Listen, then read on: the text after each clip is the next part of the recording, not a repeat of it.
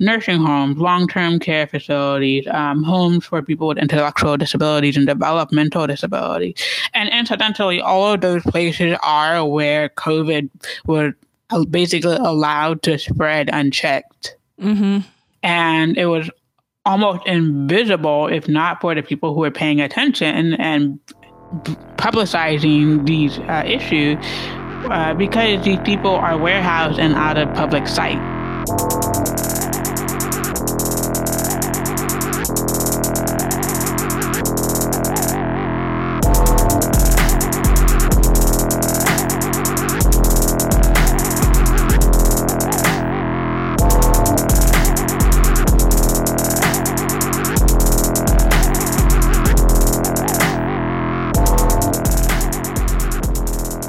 Welcome to Medicare for All Week.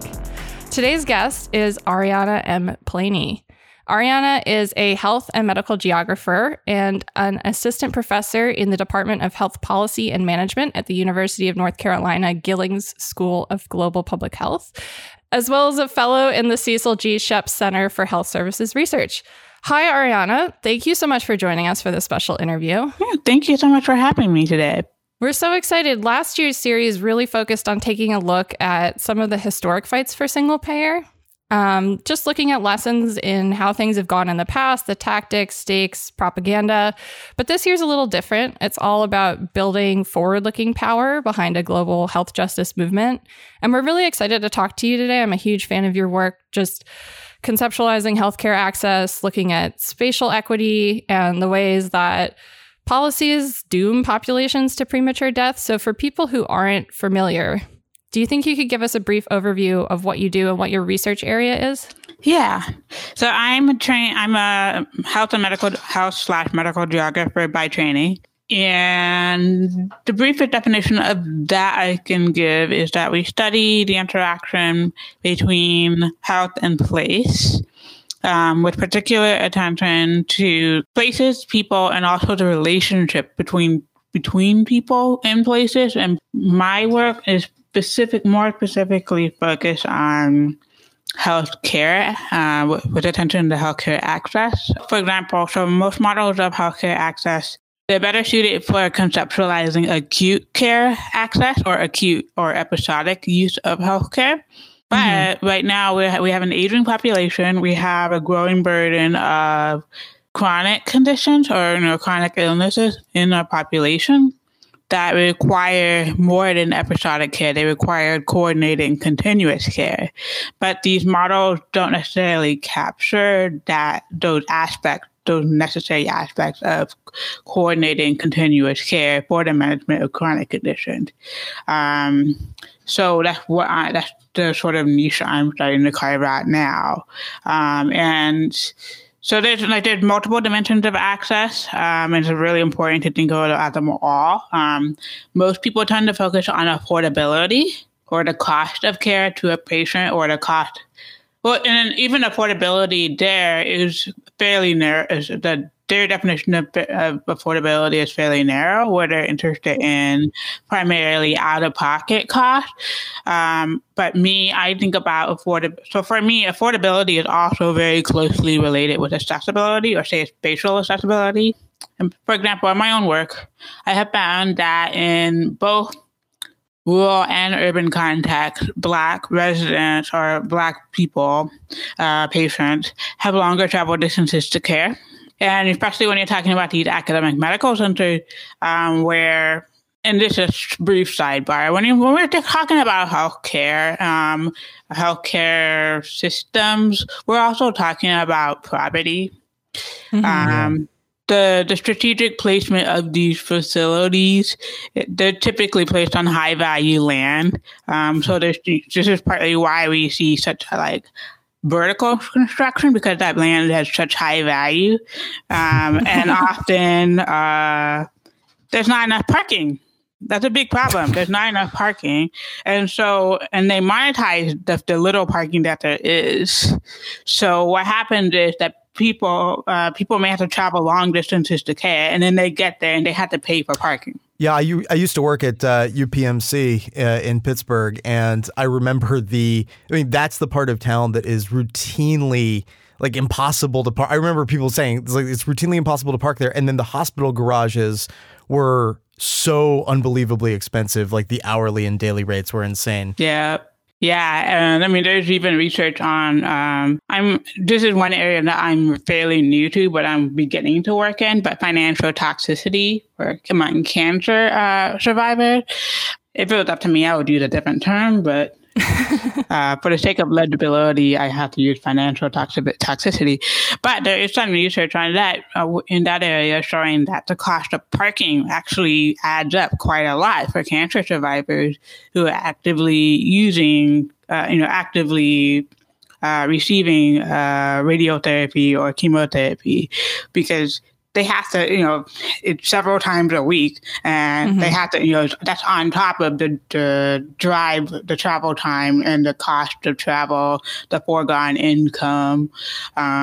It just all adds up. But the thing is, with these episodic models of healthcare access, you also get these conceptualizations of affordability that are very narrow and that are very specifically focused on medical bills, but they're not necessarily attentive to all these additional costs, such as the travel time to get there, the cost of the actual cost of fuel to get there, the cost of parking, the foregone income when we use healthcare. So, in the absence of paid sick leave, or in the absence of generous leave for whatever purpose you need, people are having to forego income and pay out of pocket for healthcare services.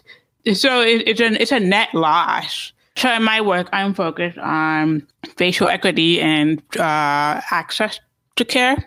So I study racial access to care primarily. I do a lot of other things, but my own work, I'm particularly interested in racial access to care equity along the lines of race, ethnicity, class, disability status, and thinking about what that inequity, what's that burden for patients? So for example, there's a current study that I'm going to resubmit soon, but I collaborated with some geographers in health services research, and we looked at the effects of hospital closures and mergers on racial access to care. And what we found was that this was between 2005 and 2020. And what we found was that there are persistent racial and ethnic inequities in spatial access to care across the rural South. So in the beginning of the study period of 2005, 2007, and the end of the study period, 2020, we find that majority Black and Latino rural places in the South, residents in those places have longer travel distances to the nearest and the next nearest hospital compared with residents in majority white hospitals. And on top of that, majority white places that have better spatial access can be even more remote than the places that have majority Black and majority Latino residents. So it's not necessarily a function of rurality or degree of rurality. And so, but we see it, and it's not, this isn't just a rural problem. We see this within metro or urban metro or metro regions or metro service areas. I mean, there are some exceptions like Baltimore, where Johns Hopkins, the hospital, was historically placed in redline, majority Black Baltimore neighborhoods. And there's a history of the Johns Hopkins Hospital serving as a charity hospital, but the charity model is also quite extractive. And you still see the vestiges of this extractive relationship with the community around in academic medicine. You still see that. But so there are some exceptions to that spatial relation, but it's still true that proximity isn't necessarily the same as access. So there's just tension I have to navigate to, because I was thinking about spatial proximity or spatial inaccessibility as a cost to patient, but also recognizing that spatial proximity to healthcare system isn't the same as access. Because we see this in New York City, where majority Black residents in majority Black boroughs or neighborhood don't necessarily go to the nearest hospital. They go to the hospital because we see that academic medical hospitals, academic medical centers can and do divert Medicaid-insured patients.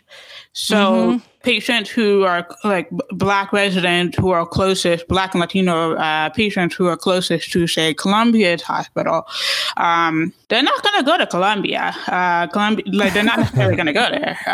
They may have to travel longer distance to get to an emergency department that will take a Medicare and Medicaid-insured patient. So that that's another cost. Because that longer response time in the ambulance can make it quite a life and death difference depending on the condition that's being treated. And we also see, and there is some work on this in the area of birth outcomes, where there's just this facility level segregation where you have majority Medicaid insured mothers giving birth in hospitals that primarily serve Medicaid-insured patients. Yet these hospitals have fewer resources, less capital. So certain kinds of screening, certain kinds of tests, they may have to actually refer patients to another hospital because they don't have the capital or infrastructure to do those tests on site. So there's a lot happening there.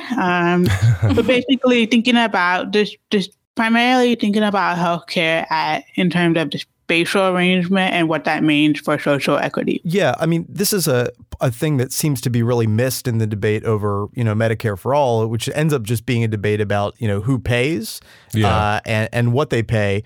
But I think it seems like one implication of your research is that when we have segmented financing for healthcare, that it really ends up mattering for the quality of care that people receive and how far they have to travel to get it and so on and so on. I mean, is that sort of one, potential implication that you see following from some of the work you've done on spatial inequality? I think so.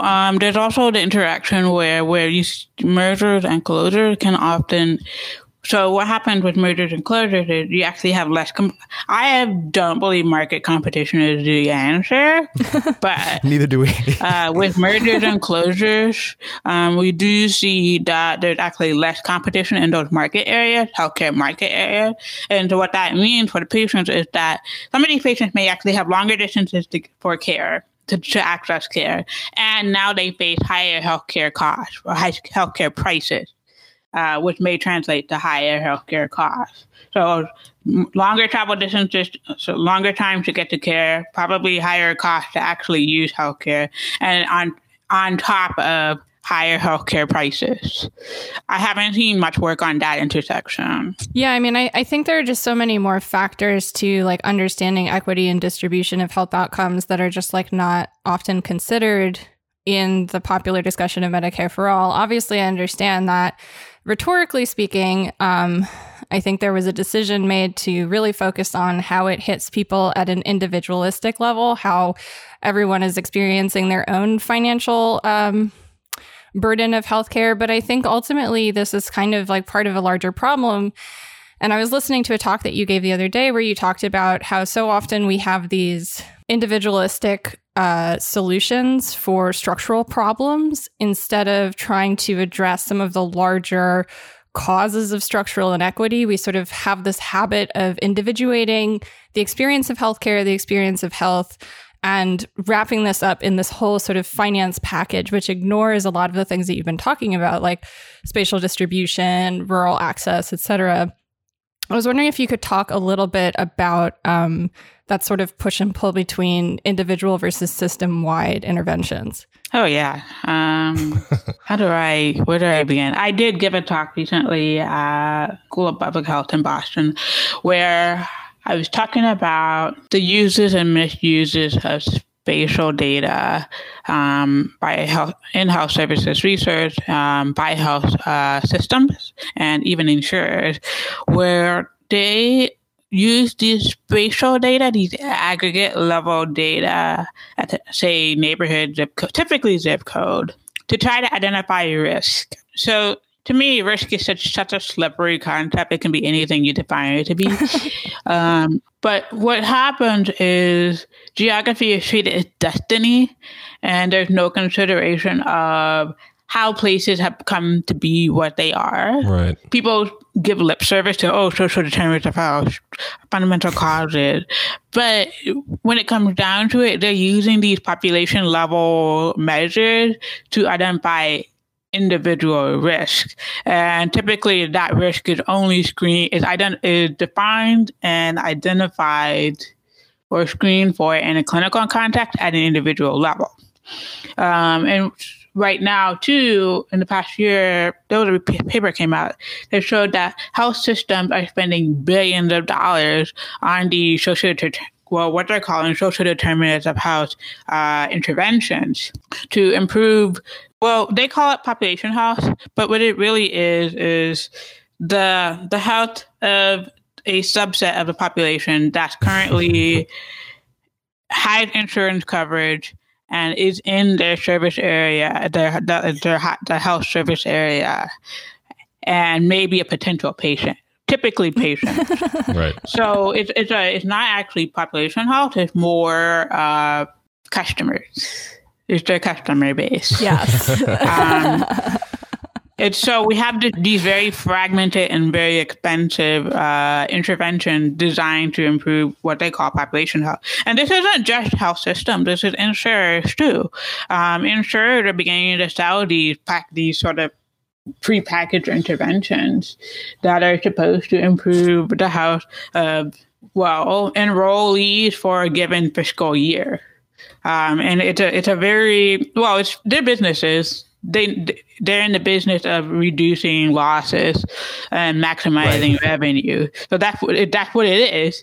But they're able to package it up as, we care about population health. Yeah, it's almost as if they're sort of redefining what health is. I mean, they're you know, for whether it's for the reasons of marketing or whether or not they genuinely believe that the things that the interventions that will reduce their losses in a given year also coincide with health. It doesn't sort of matter, but that's sort of one function of having, insurers dominate not only the marketplace, but the sort of intellectual sense of what health is that then this sort of some of these ideas just sort of get replicated, maybe even in the scholarship or the public understanding of health is these interventions, which are purely designed to help operating margins. That's sort of what you do to keep people healthy. Yeah. And then I would say another point, important point too, is this definition of population is really, really important, because if this was a public health driven, population health centric intervention, there wouldn't be the rash kind of rationing we see with these health system or insurer led population health intervention. And so not only are they delimited in terms of what is defined as the population, they're also delimited in terms of the time frame for those interventions. So because they're primarily interested in a pool of people who have coverage or are within a geographic range in a given fiscal year, that already limits the temporal scale of the interventions, the temporal and geographic scales of the interventions. Whereas if we had well-funded public health infrastructure, we would be able to do this kind of work at scale for a fraction of the cost. And honestly, it would have a much bigger economic impact in the communities. Yeah. Yeah, I agree. One thing that I've found that's interesting just in my own research is for example, how many different definitions we use of disability to study populations and how a lot of these ways that we conceptualize the groups that we're trying to target with interventions ultimately shapes the way that these interventions are designed, right? I guess if we're supposed to be looking at these already, not biased, but it is biased, actually. It's biased. Yeah, you're approaching designing this targeted population intentionally, right? And one thing that I've always found is really interesting is the use of race as a risk factor, how Yeah, how like studies like to try and adjust for race, and how there's this sort of social reproductive process of saying that race in and of itself is some sort of like biological fact which determines like health outcomes, and almost frames like a lot of interventions as intervening in like race itself versus like actual structural violence. Do you think you could explain sort of, maybe for someone who hasn't heard this before, what the idea is behind when studies try and factor in race as a risk factor? Yeah. So by treating race as a risk factor or a predictor variable, these studies are typically treating race as an individual trait and not a relational trait. Or it's not even I wouldn't say it's really a trait. How we are racialized is an outcome of racism. So I'm racialized as Black based on my ancestry, based on my perceived phenotype, based on my social positionality. And all of that is related, all of that, and we can't quite extricate them because that's structural racism. Right. we are living it all at once. And when we just plug in, when researchers like myself, I do it personally, I've been able to avoid it so far, plug in race in a model as like a covariate or a predictor variable, the assumption is that race is an individual trait, that race correlates with or is biological. And I would say this is just simply fallacious, because racism, what we know is that racism itself had biological consequences, but that doesn't mean race is biological. Mm-hmm. What it means is that the structural violence of racism has consequences for the health and well-being of people who are racialized as Black, as not white, as however you want to say it, in a racist society.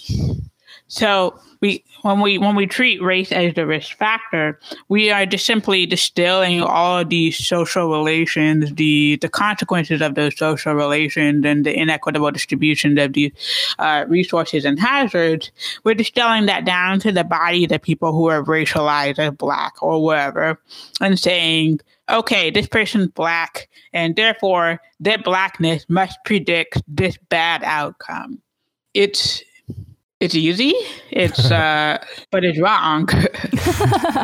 And it kind of goes back to what I was saying about how where the youth misuses spatial data, or spatially referenced data, treat geography as destiny. And so what's happening there is places that have majority Black residents, places that have been are basically the living legacies of racial segregation, and not just redlining, but the enduring practices of segregation and of environmental racism, all of that all at once. They're just, what happened is, people who live in these neighborhoods are probably Black, and they probably have poor health. And so therefore, they're more at risk, so let's target our intervention there, and we'll teach them to be financially literate and teach them to use healthcare appropriately. And this is also in the context of healthcare systems getting, particularly private hospitals, receiving community benefit incentives, where they receive a sum of money for if publicly insured or uninsured low-income patients come into the emergency department. So this, like, the original intent of this policy was to disincentivize hospitals, private hospitals, turning away patients who couldn't pay for care. But what happens then is these patients, because they don't have access to primary care, they use the emergency department as their first site of care. And what happens then is their care is marked that, like, their help-seeking behaviors are treated as inappropriate, even though they are perfectly appropriate given the options that they have. Yeah. And so then they are targeted with, financial literacy, call this hotline, talk to the nurse and figure out if you actually need to come to the emergency department. And one example I like to give in my teaching is Baltimore. So again, Johns Hopkins, I don't mean to beat up on Johns Hopkins, but it's okay. I think Johns Hopkins can handle it. They can handle it. But for example, Johns Hopkins, the neighborhoods around Johns Hopkins are historically black, but when you they're also historically disinvested with poorer housing stock. There's also less sanitation in these neighborhoods. So what happens is that because of these structural factors, residents in these neighborhoods have higher burdens of chronic or inflammatory or chronic illnesses such as asthma.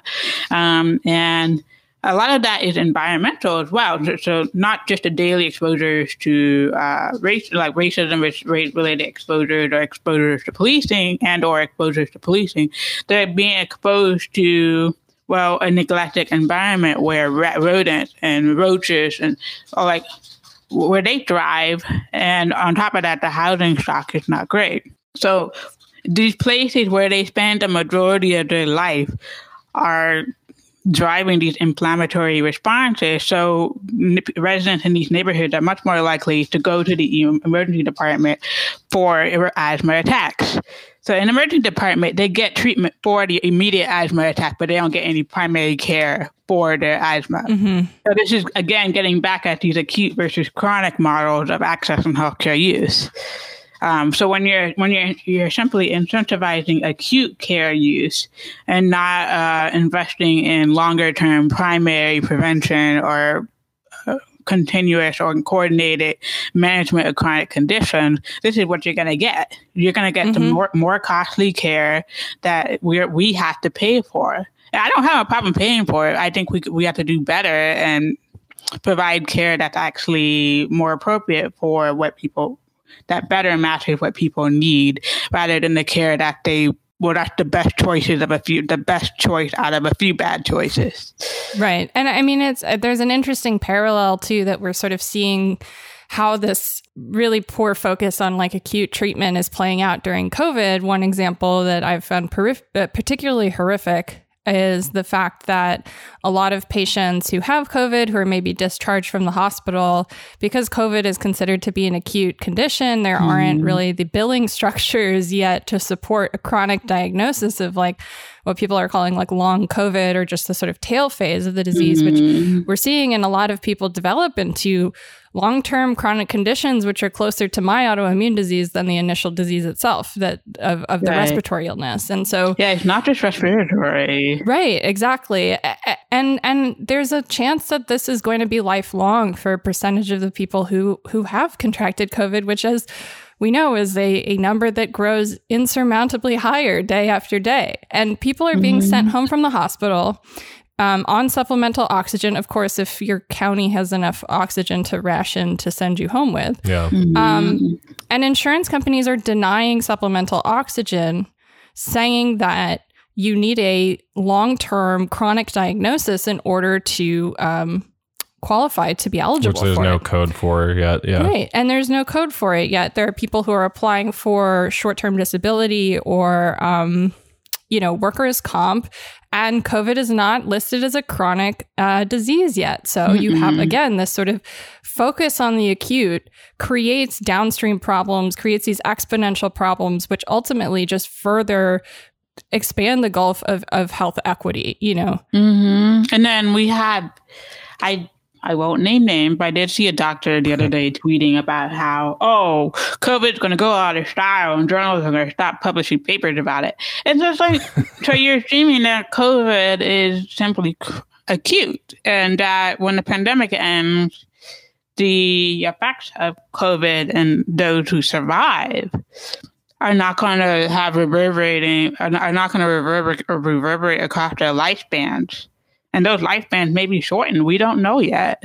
To me, it's just callous. It's just, I think there's this image that people have in their head that the average patient, kind of like the average man or whatever, is a 20-something-year-old, and then everybody else is just a deviation from that non-disabled, healthy 25-year-old. When that's just simply not the truth. Right. And that sort of even creeps into the debate over Medicare for All, is that you know, as we saw sort of initially, that like the sort of exclusion of like long-term care from the discussion is like, yeah, who are we assuming is the population that will ultimately benefit from this? I think that has serious implications for how we finance healthcare. We already know this, how we allocate healthcare resources, how we train healthcare workers.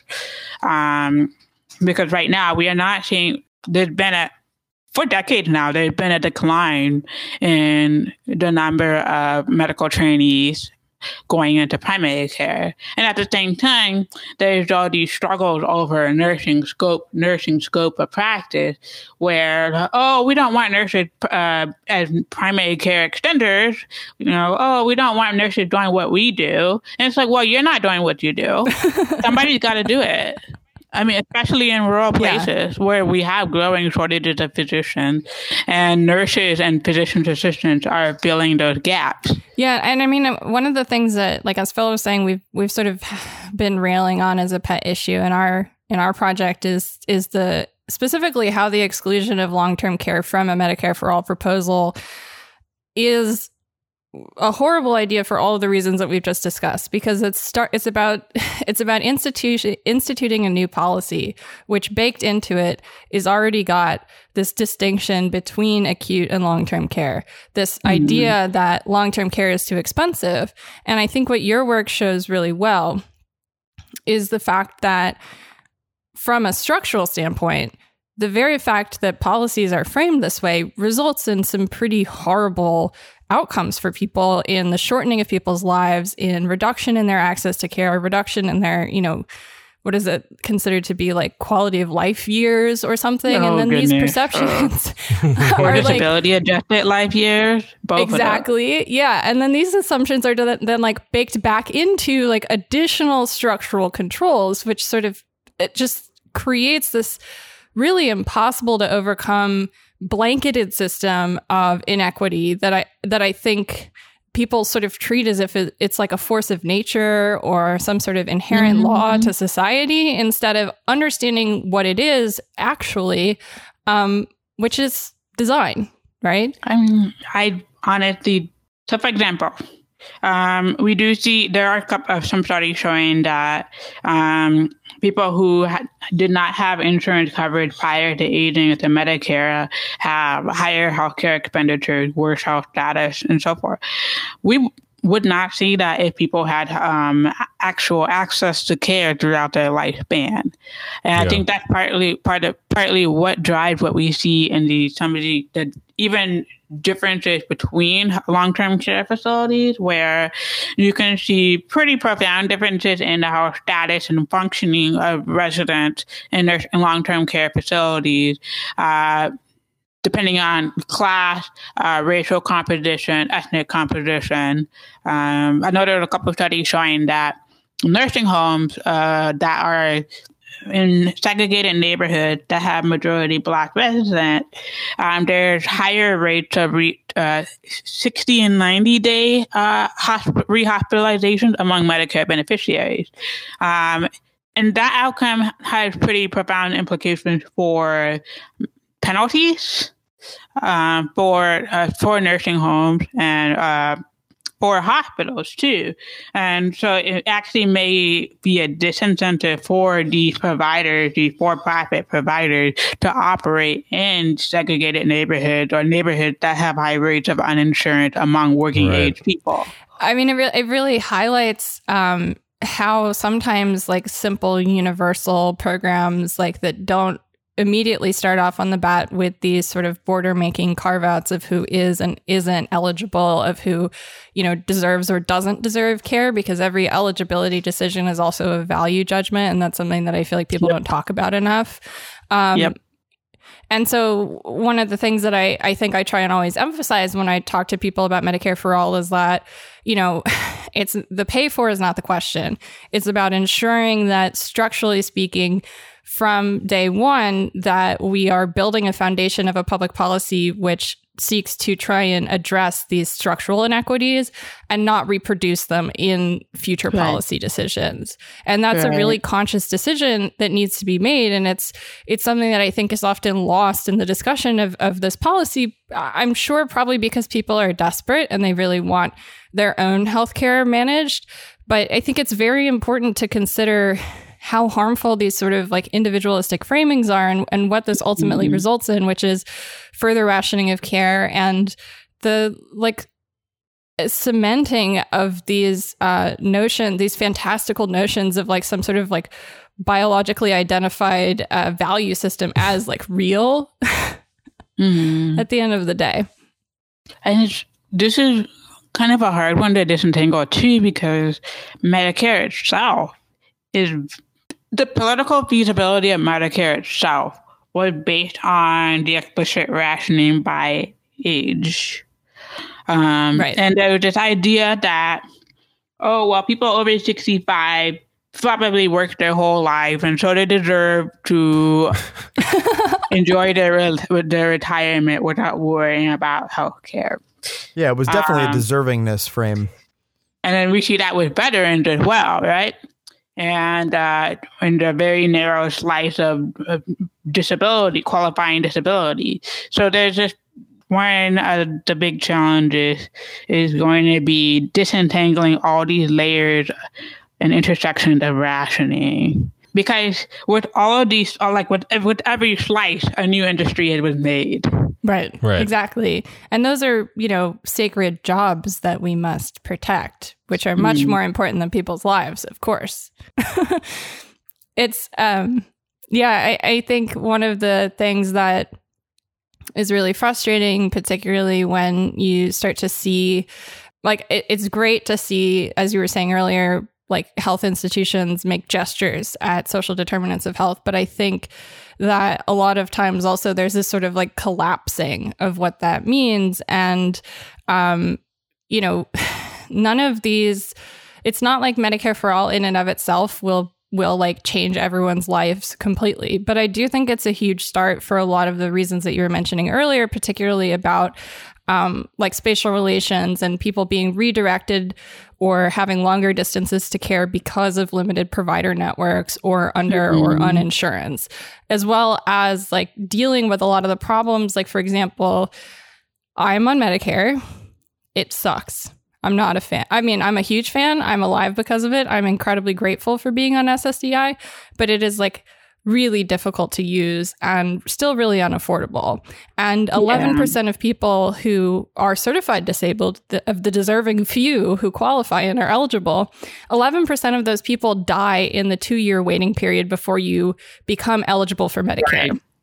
Right. And that ignores the fact that, like, you know, the more people who make it to 65, right? People who make it to 65 who become eligible for Medicare, people who can prove their eligibility that they are disabled to the Social Security Administration, you need access to care to get to that point in the first place. So it's just the programs that we have now just further reinforce who deserves to live into old age.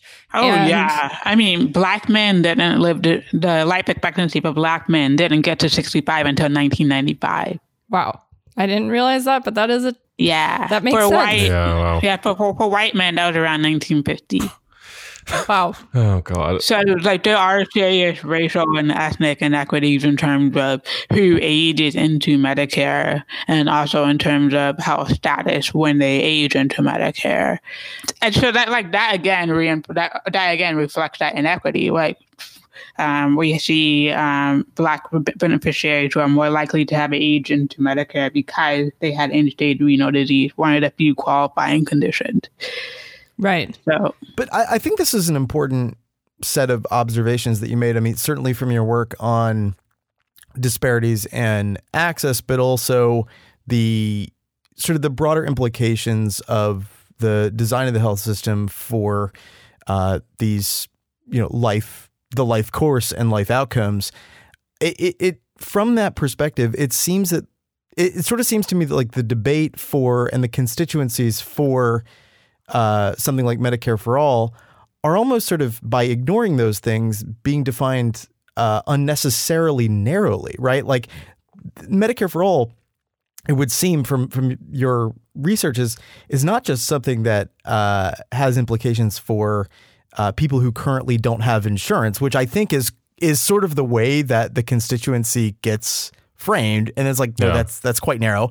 And then it's also not just the people who currently have insurance through their employer and are worried about like losing it.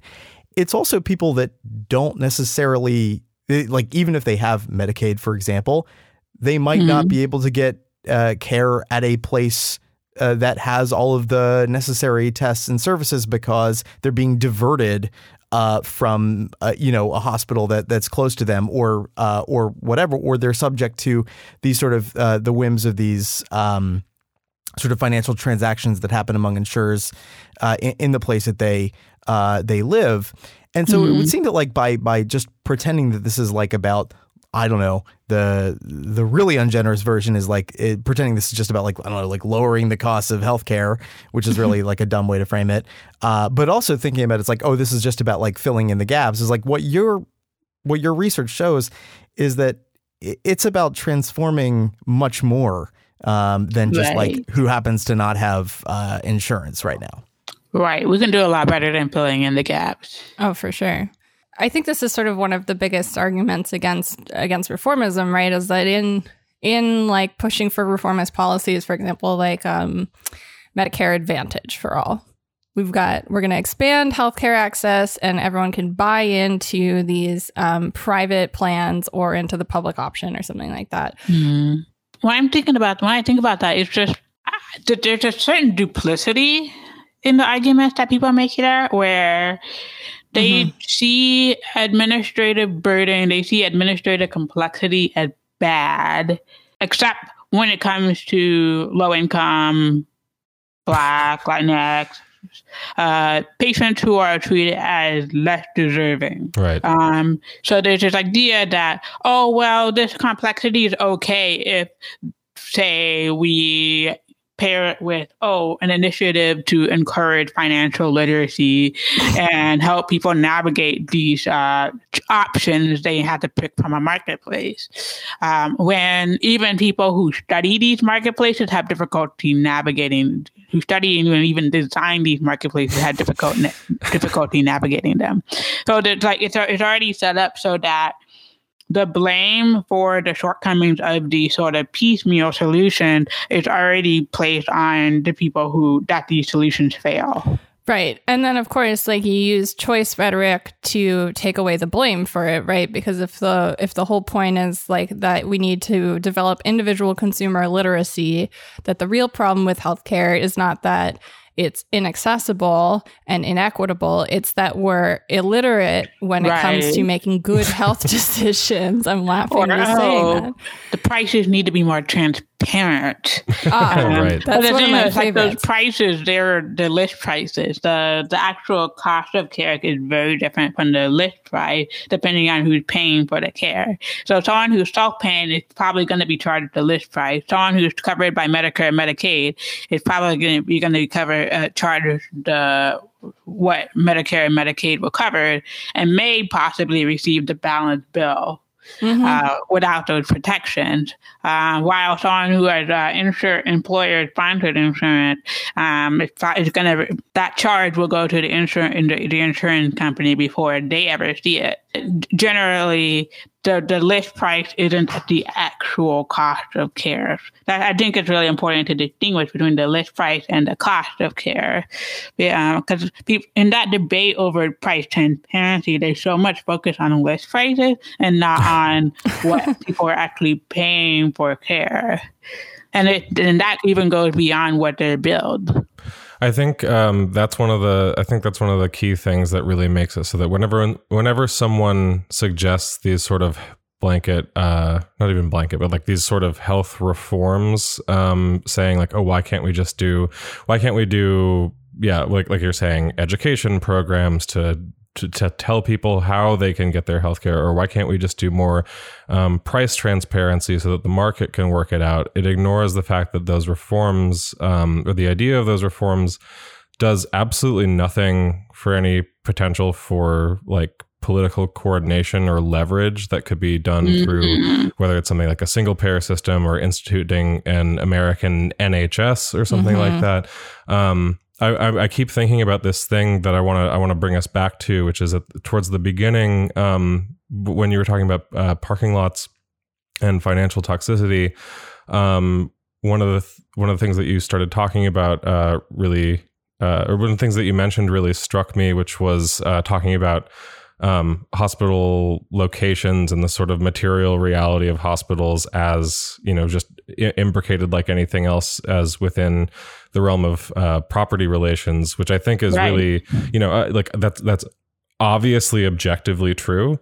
But I think we so rarely think of like the geography even of hospital locations in terms of like geography or power structures, unless we're talking about, you know, the press will write about rural hospitals, or, you know, I guess people will maybe like Yelp the hospital near them to see if it's like, if, you know, like how to put it, like gentrifier people, like people in gentrifying neighborhoods will like Yelp hospitals near them to see if they should like go there to the ER or to like another place, which is a super gross practice that people legitimately do.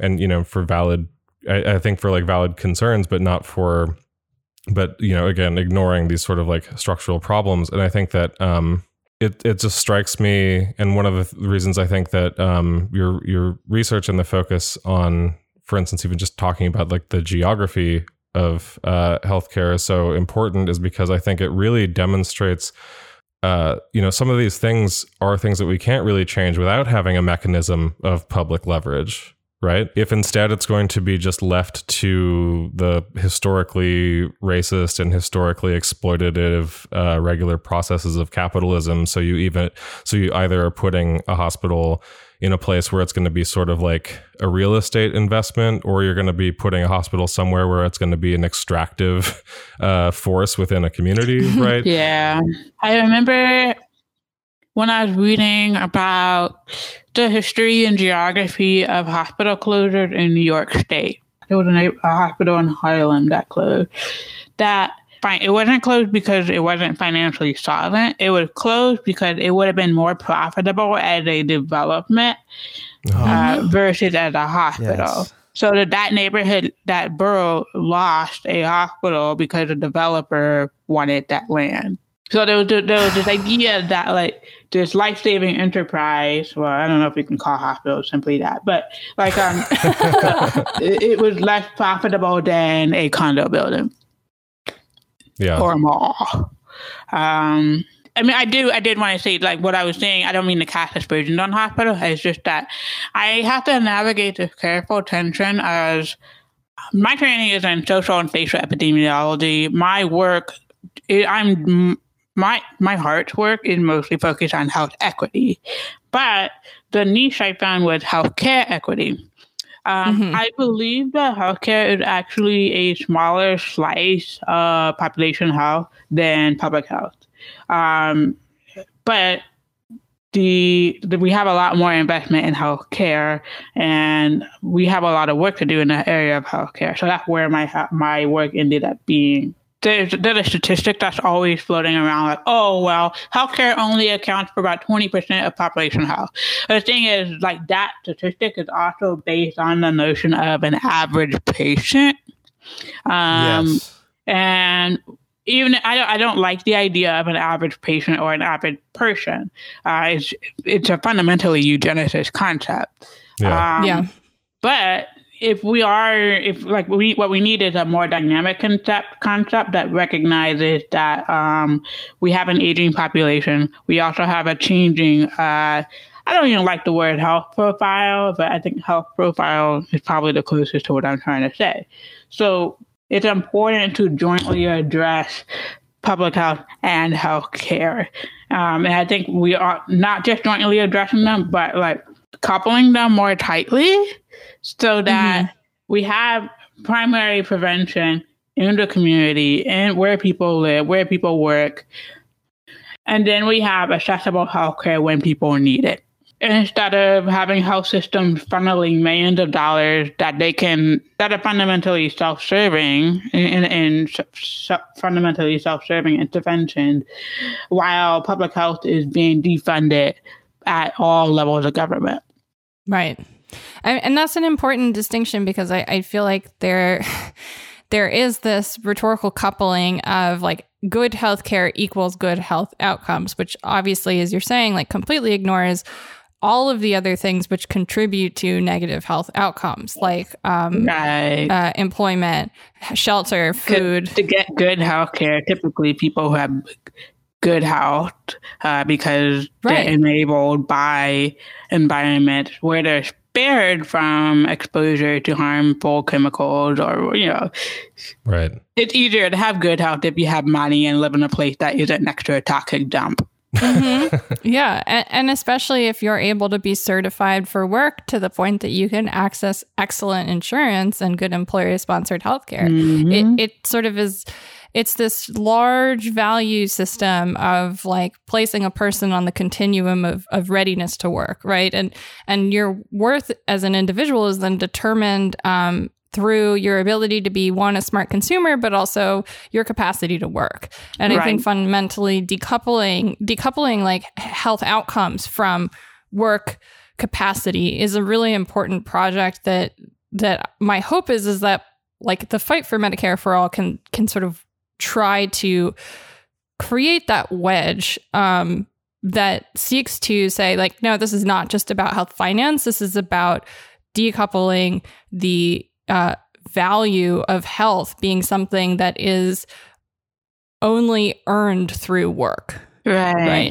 You just made me think about, so part of the reason I was able to go through a PhD program it was because I had support from I was in Illinois, so the Illinois State Office of Vocational Rehabilitation. So, you know, the name tells you what it's about, right? Mm-hmm. So disabled people who have qualifying disabilities, come to Voc Rehab for assistance with getting the necessary training that may enable them to enter the workforce and stay in the workforce and stay financially independent and not use like the social safety network. So there's already that's tied up with, are you healthy enough to work? Okay, mm-hmm. Well then you can get access to these resources. Mm-hmm. So you're right. Yeah, I mean, there was something interesting I learned this year about how a lot of times if you're trying to sue under the ADA for accommodations, for example, mm-hmm. that oftentimes if you are certified by the Social Security Administration as disabled, the certification for disability that you need to get SSDI and the certification for disability that you need to successfully pursue an Americans with Disability Act legal claim are different, because in the ADA, you have to prove that if you had the accommodation, you could do your job. And for the Social Security Administration, you have to prove that you cannot work even with accommodation. So this is like a great example of a structure that is built to sort disabled people and place value on their accessibility needs just from the very simple fact of their certification for work and their ability to be rehabilitated, so to speak. Yes. All right. While we were having this conversation, I kept thinking about Ruth Wilson Gilmore. I don't think she coined the term, but surplus population. Yeah. And how not only a prisons function to warehouse surplus populations, or surplus population being those outside of the formal workforce. We also have nursing homes, long-term care facilities, homes for people with intellectual disabilities and developmental disabilities. And incidentally, all of those places are where COVID was basically allowed to spread unchecked. Mm-hmm. And it was almost invisible, if not for the people who were paying attention and publicizing these issues, because these people are warehoused and out of public sight. Mm-hmm.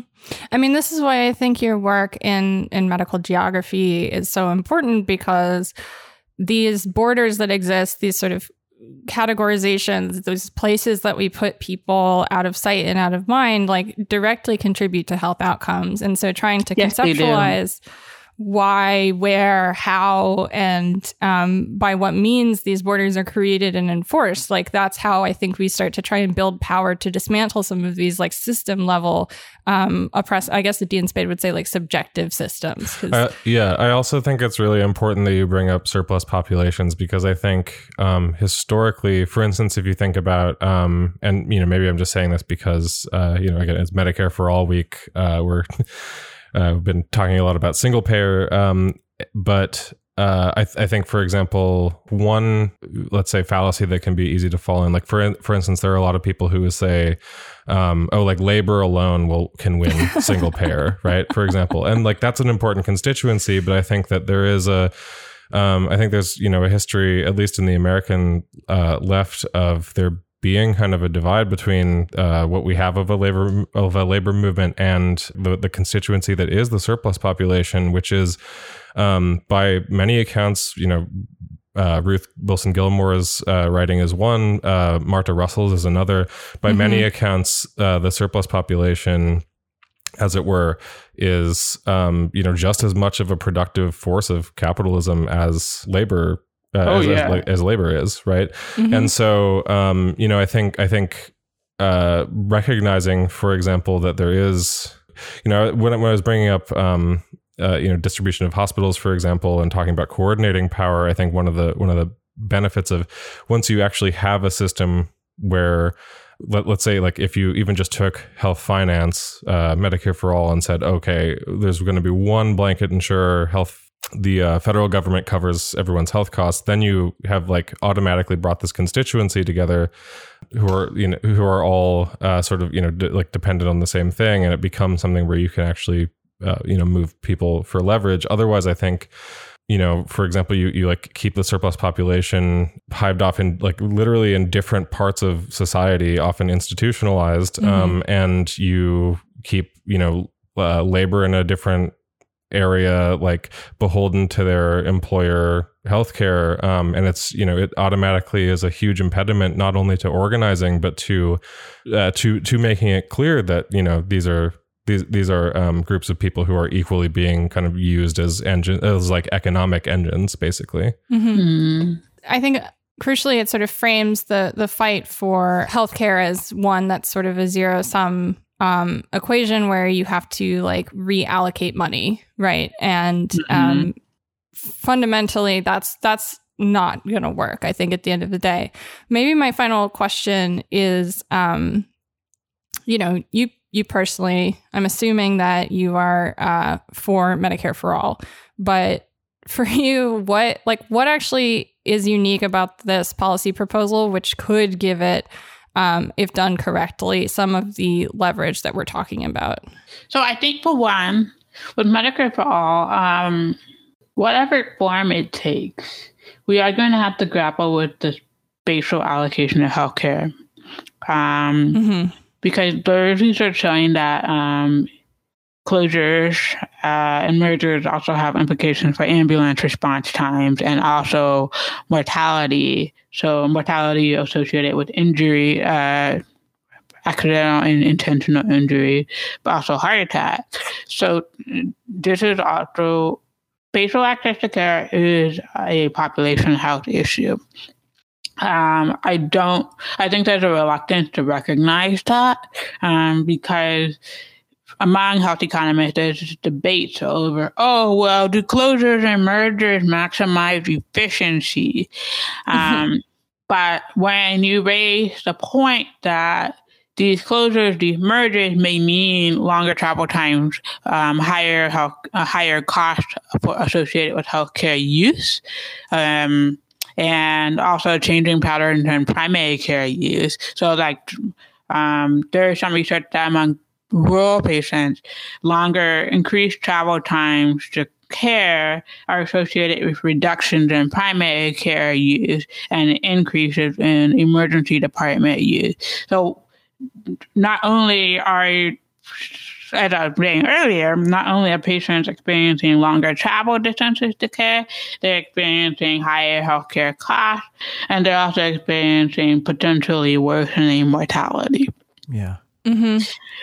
So it all circles back to the way that we allocate resources, and the allocation is also about the distribution of resources in geographic and social space. The way that we allocate spaces, resources has profound implications for the health and well-being of the population. Yeah, and I think the other thing too is that the advantage that we get from implementing something like Medicare for All could also have an effect on what sort of data we're collecting and the ways that we're able to study the health of the population and how these spatial relations, I think we'll get a much better picture of how spatial inequity and how spatial relations really does have this huge impact on healthcare or health outcomes rather, that we can't really measure right now because we don't have this comprehensive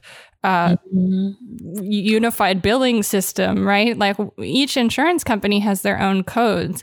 Data's incomplete. Lots of people don't have healthcare, and by creating a system like Medicare for All, where you have no eligibility requirements, which I think is important, as we've talked about, like any eligibility determination is a judgment of value. So eliminating eligibility requirements, eliminating these qualification barriers for accessing care gives us a better idea of like where and how to allocate spatial resources going forward in theory, because it can actually generate some of the data that we're just missing now, frankly. It just doesn't exist. Right. And I think also we're going to have to separate the documentation of health status from billing. Mm-hmm.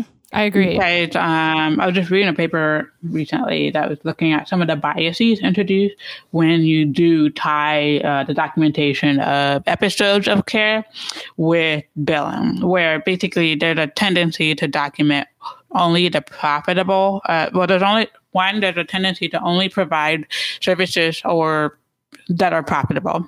Two, there's a less inclination to document symptoms or, one, providers are crunched for time. So they're going to prioritize what they're paid to do. And there's also less incentive to take full medical histories and possibly capture some of these comorbidities that are not being caught in these episodes of care. So I think, in addition to having a centralized system for billing care, we also need, I do think that there may be a need to separate documentation for the purposes of billing and documentation for the purposes of documenting health status or medical history for patients. Because right now, the system we have is so fragmented. That's actually a very important point, because right now, as it stands, most charting for patients primarily is oriented around notes that correspond to billing codes. And I think, that Medicare for All presents an opportunity to introduce a different system of medical records and medical charting that could be more oriented towards health outcomes and managing chronic conditions than it is now, because right now, just structurally, functionally speaking, the chart system is so tied into the aspect of billing that it's actually kind of pretty difficult to separate the two. And the billing aspect of it is prioritized because at the end of the day, the hospitals, these doctors, they need to get paid, right? And so that becomes the primary sort of northern star of people's healthcare, whereas the ultimate goal at the end of the day should be trying to remove some of these barriers, which, like as Ruth Wilson Gilmore says, like mark populations for premature death. Yeah, agreed. Well, I really appreciate you coming on and talking to us today. It's been a lot of fun, and thank you. I feel like the spatial understanding of how Medicare for All could change health administration and health outcomes is like a really important component that's just not being talked about. So thank you for coming and talking to us as part of Medicare for All Week. Yeah, thank you for having me. It's been an absolute pleasure. Thank you for joining us. And listeners, thank you for listening to Medicare for All Week. As always, Medicare for All now. Solidarity forever. Stay alive another week. This has been Medicare for All Week from the Death Panel. Medicare for All Week is an annual series presenting brand new interviews with activists, researchers, and others on building power toward Medicare for All, why we need it, and how to win it. Up next, in tomorrow's interview, we speak with social epidemiologist Justin Feldman about police violence as a public health vector, and how our disorganized private healthcare systems skew data collection to obscure the negative public health effects of capitalism. To support our show and make event series like Medicare for All Week possible, subscribe to our Patreon at patreon.com/deathpanelpod.